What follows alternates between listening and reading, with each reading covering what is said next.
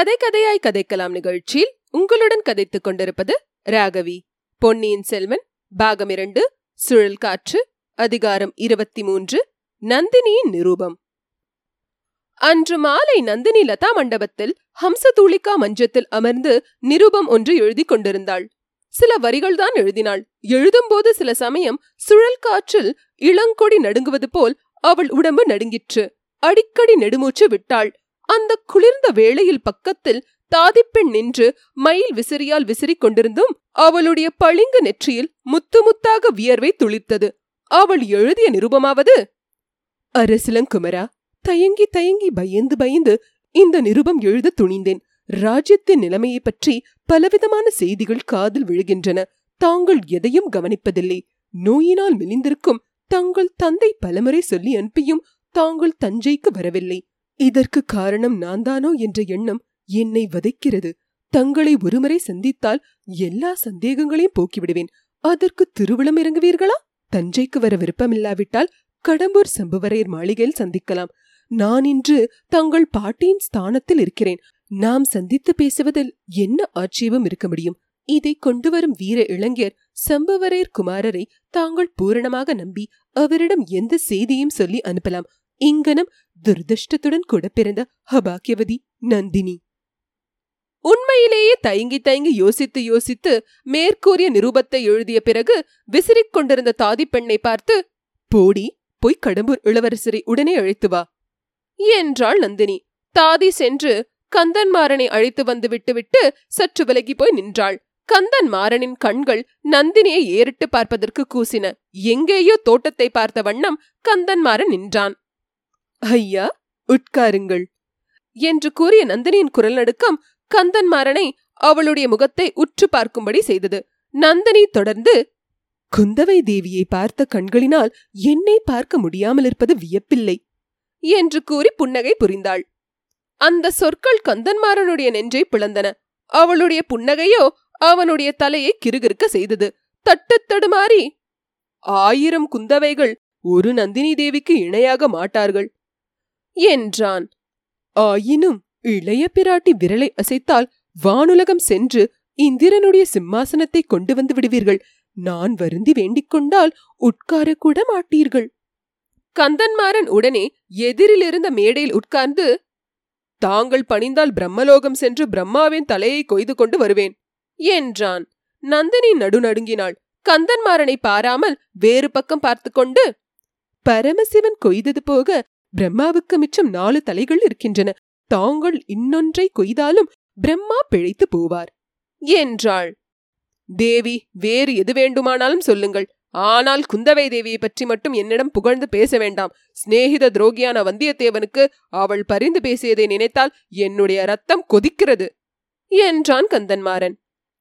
ஆனாலும் இன்று காலையில் தங்களுடைய கற்பனா சக்தி அபாரமாயிருந்தது என்னவோ உண்மைதான். தங்களுக்கும் தங்கள் நண்பனுக்கும் நடந்த துவந்த யுத்தம் பற்றி எவ்வளவு கற்பனையாக பேசினீர்கள்? என்று நந்தினி கூறிய வார்த்தைகள் கந்தன்மாறனுக்கு சிறிது வெட்கத்தை உண்டாக்கின. அவனை சந்தித்தது எப்படி என்பதற்கு ஏதாவது சொல்ல வேண்டுமல்லவா? அதனால் சொன்னேன் அவன் என்னை முதுகில் குத்தியது என்னமோ உண்மைதானே? என்றான். ஐயா அன்று நடந்ததையெல்லாம் தாங்கள் மறுபடியும் ஒரு தடவை ஞாபகப்படுத்திக் கொண்டு பார்ப்பது நல்லதல்லவா? என்றாள் நந்தினி. தாங்கள் கூட என் வார்த்தைகளை சந்தேகிக்கிறீர்களா என்ன?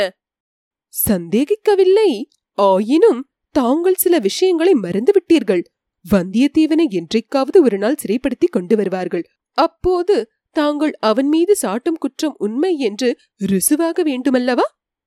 அதில் எனக்கு ஒன்றும் ஸ்ரத்தை இல்லை. அவனை இன்னமும் மன்னித்துவிடவே விரும்புகிறேன். தங்களுடைய பெருந்தன்மையை பாராட்டுகிறேன். ஆயினும் நமக்குள் உண்மையை நிச்சயம் செய்து கொள்வது நல்லது. அன்றிரவு நடந்ததையெல்லாம் மீண்டும் ஒருமுறை ஞாபகப்படுத்திக் கொண்டு பாருங்கள்.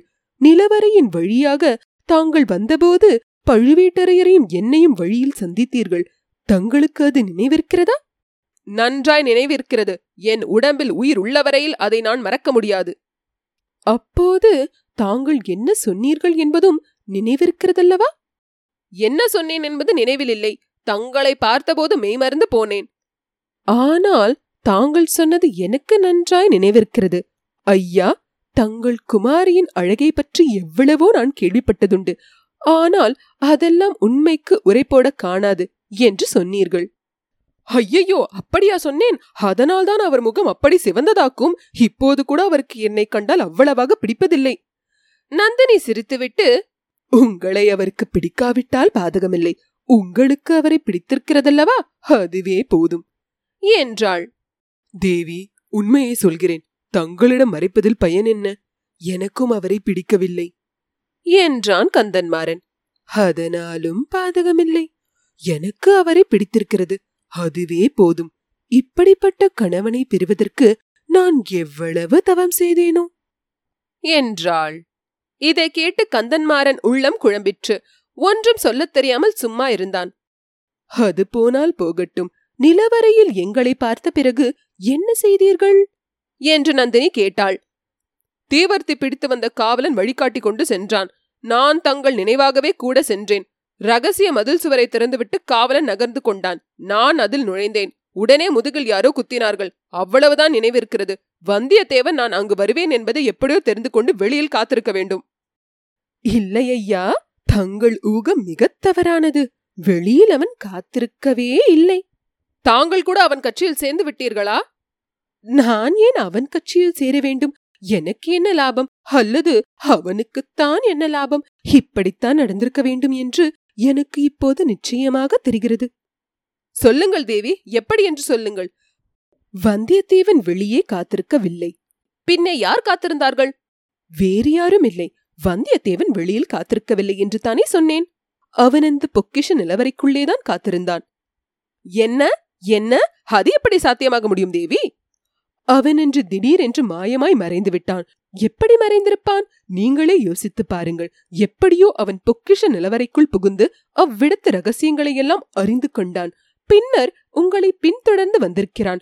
கதவை திறந்ததும் தங்களை பின்னாலிருந்து குத்தி தள்ளிவிட்டு தானும் வெளியேறியிருக்கிறான். அப்புறம் ஒருவேளை அவன் மனசாட்சியே அவனை உறுத்தி இருக்கலாம் தங்களை அந்த ஊமையின் வீட்டில் கொண்டு போய் போட்டுவிட்டு போயிருக்கிறான். தேவி தாங்கள் சொல்கிறபடிதான் நடந்திருக்க வேண்டும். சந்தேகமில்லை. இத்தனை நாளும் இது என் புத்திக்கு எட்டவில்லை. மற்றவர்களுக்கும் புலப்படவில்லை. இந்த சோழ நாட்டிலே மதிநுட்பம் அதிகம் உள்ளவர் யார் என்று கேட்டால் தாங்கள்தான் என்று நான் சொல்வேன். இந்த உலகத்தில் அறிவு படைத்தவர்கள் உண்டு அழகு படைத்தவர்கள் உண்டு. இரண்டும் சேர்ந்துள்ளவர்கள் பிரம்ம சிருஷ்டியில் காண்பது அபூர்வம். தங்களிடம்தான் அழகு அறிவு இரண்டும் பொருந்திருக்க காண்கிறேன். என்று பரவசமாக கூறினான் கந்தன்மாறன். ஐயா தாங்கள் இப்போது சொன்னது மனப்பூர்வமாக கூறின வார்த்தையா? அல்லது உலகத்தில் புருஷர்கள் பர ஸ்திரீகளிடம் சொல்லும் முகஸ்துதியா? முகஸ்துதி இல்லை சத்தியமாக என் மனத்தில் இருப்பதையே சொன்னேன். அப்படியானால் என்னை பூரணமாக நம்புவீர்களா? நம்பி எனக்கு ஓர் உதவி செய்வீர்களா? என்னால் முடிகிற காரியம் எதுவாயிருந்தாலும் அதை செய்ய சித்தமாயிருக்கிறேன். எனக்காக தாங்கள் காஞ்சிக்கு போக வேண்டும். காசிக்கு போக சொன்னாலும் போகிறேன். அவ்வளவு தூரம் போக வேண்டியதில்லை. காஞ்சியில் உள்ள இளவரசர் ஆதித்த கரிகாலருக்கு ஒரு நிருபம் கொடுப்பேன். அதை அவரிடம் சேர்ப்பிக்க வேண்டும். சேர்ப்பித்துவிட்டு அவரை தங்கள் கடம்பூர் அரண்மனைக்கு விருந்தாளியாக அழைக்க வேண்டும். தேவி இது என்ன வார்த்தை சொல்கிறீர்கள்? தங்கள் கணவரும் என் தந்தையும் மற்றும் பல சோழ நாட்டு பிரமுகர்களும் ராஜ்யத்தை பற்றி செய்து வரும் ஏற்பாடு தங்களுக்கு தெரியாதா? நன்றாய் தெரியும். அதைவிட இன்னும் சில செய்திகளும் தெரியும். ஐயா தங்கள் குடும்பமும் என் குடும்பமும் மற்றும் பல பெரிய குடும்பங்களும் பெரும் அபாயத்தின் வாசலில் நின்று வருகின்றன. அதற்கு காரணம் யார் தெரியுமா? சொல்லுங்கள் தேவி. இன்று மத்தியானம் இங்கு விருந்தாளியாக வந்திருந்தாளே அந்த பாதகிதான். ஐயையோ இளைய பிராட்டியையா சொல்லுகிறீர்கள்?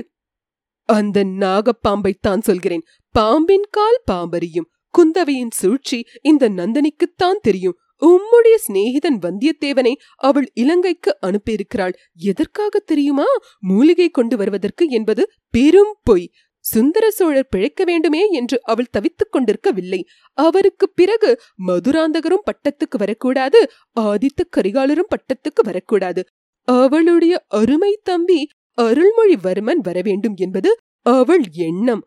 அருள்மொழிவர்மன் பட்டத்துக்கு வந்தால் இவள் இஷ்டம் போல் ஆட்டி வைக்கலாம். அப்புறம் சோழ சாம்ராஜ்யத்தின் சக்கரவர்த்தினி குந்தவை தேவிதான். சக்கரவர்த்தி யார் தெரியுமா? உங்கள் சிநேகிதன் வந்தியத்தேவன். ஆஹா அப்படியா? இதை எப்படியாவது தடுத்தே தீர வேண்டும். என் தந்தையிடமும் பழுவேட்டரையர்களிடம் உடனே சொல்ல வேண்டும்.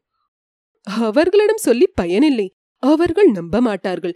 குந்தவையின் தந்திரத்தை மாற்று தந்திரத்தால் வெல்ல வேண்டும். நீர் உதவி செய்தால் வெல்லலாம். கட்டளையிடுங்கள் தேவி. இதோ இந்த ஓலையை சர்வ ஜாக்கிரதையாக கொண்டு போய் காஞ்சியில் ஆதித்த கரிகாலரிடம் கொடுக்க வேண்டும். கொடுப்பீர்களா? என்று சொல்லிக்கொண்டே ஓலை சுருளையும் அதை போட வேண்டிய குழலையும் நீட்டினாள். மோக வெறியில் மூழ்கிப் போயிருந்த கந்தன்மாறன் ஓலை சுருளையும் குழலையும் வாங்கிக் கொள்வதற்கு பதிலாக நந்தினியின் கரத்தை பிடித்துக்கொண்டு தங்களுக்காக எது வேண்டுமானாலும் செய்வேன் என்று உளறினான்.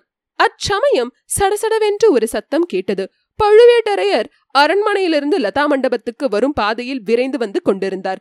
திடீரென்று எதிர்பாராமல் வந்தவரைக் கண்டு தாதிப்பெண் திடுக்கிட்டு விலகி நின்றாள்.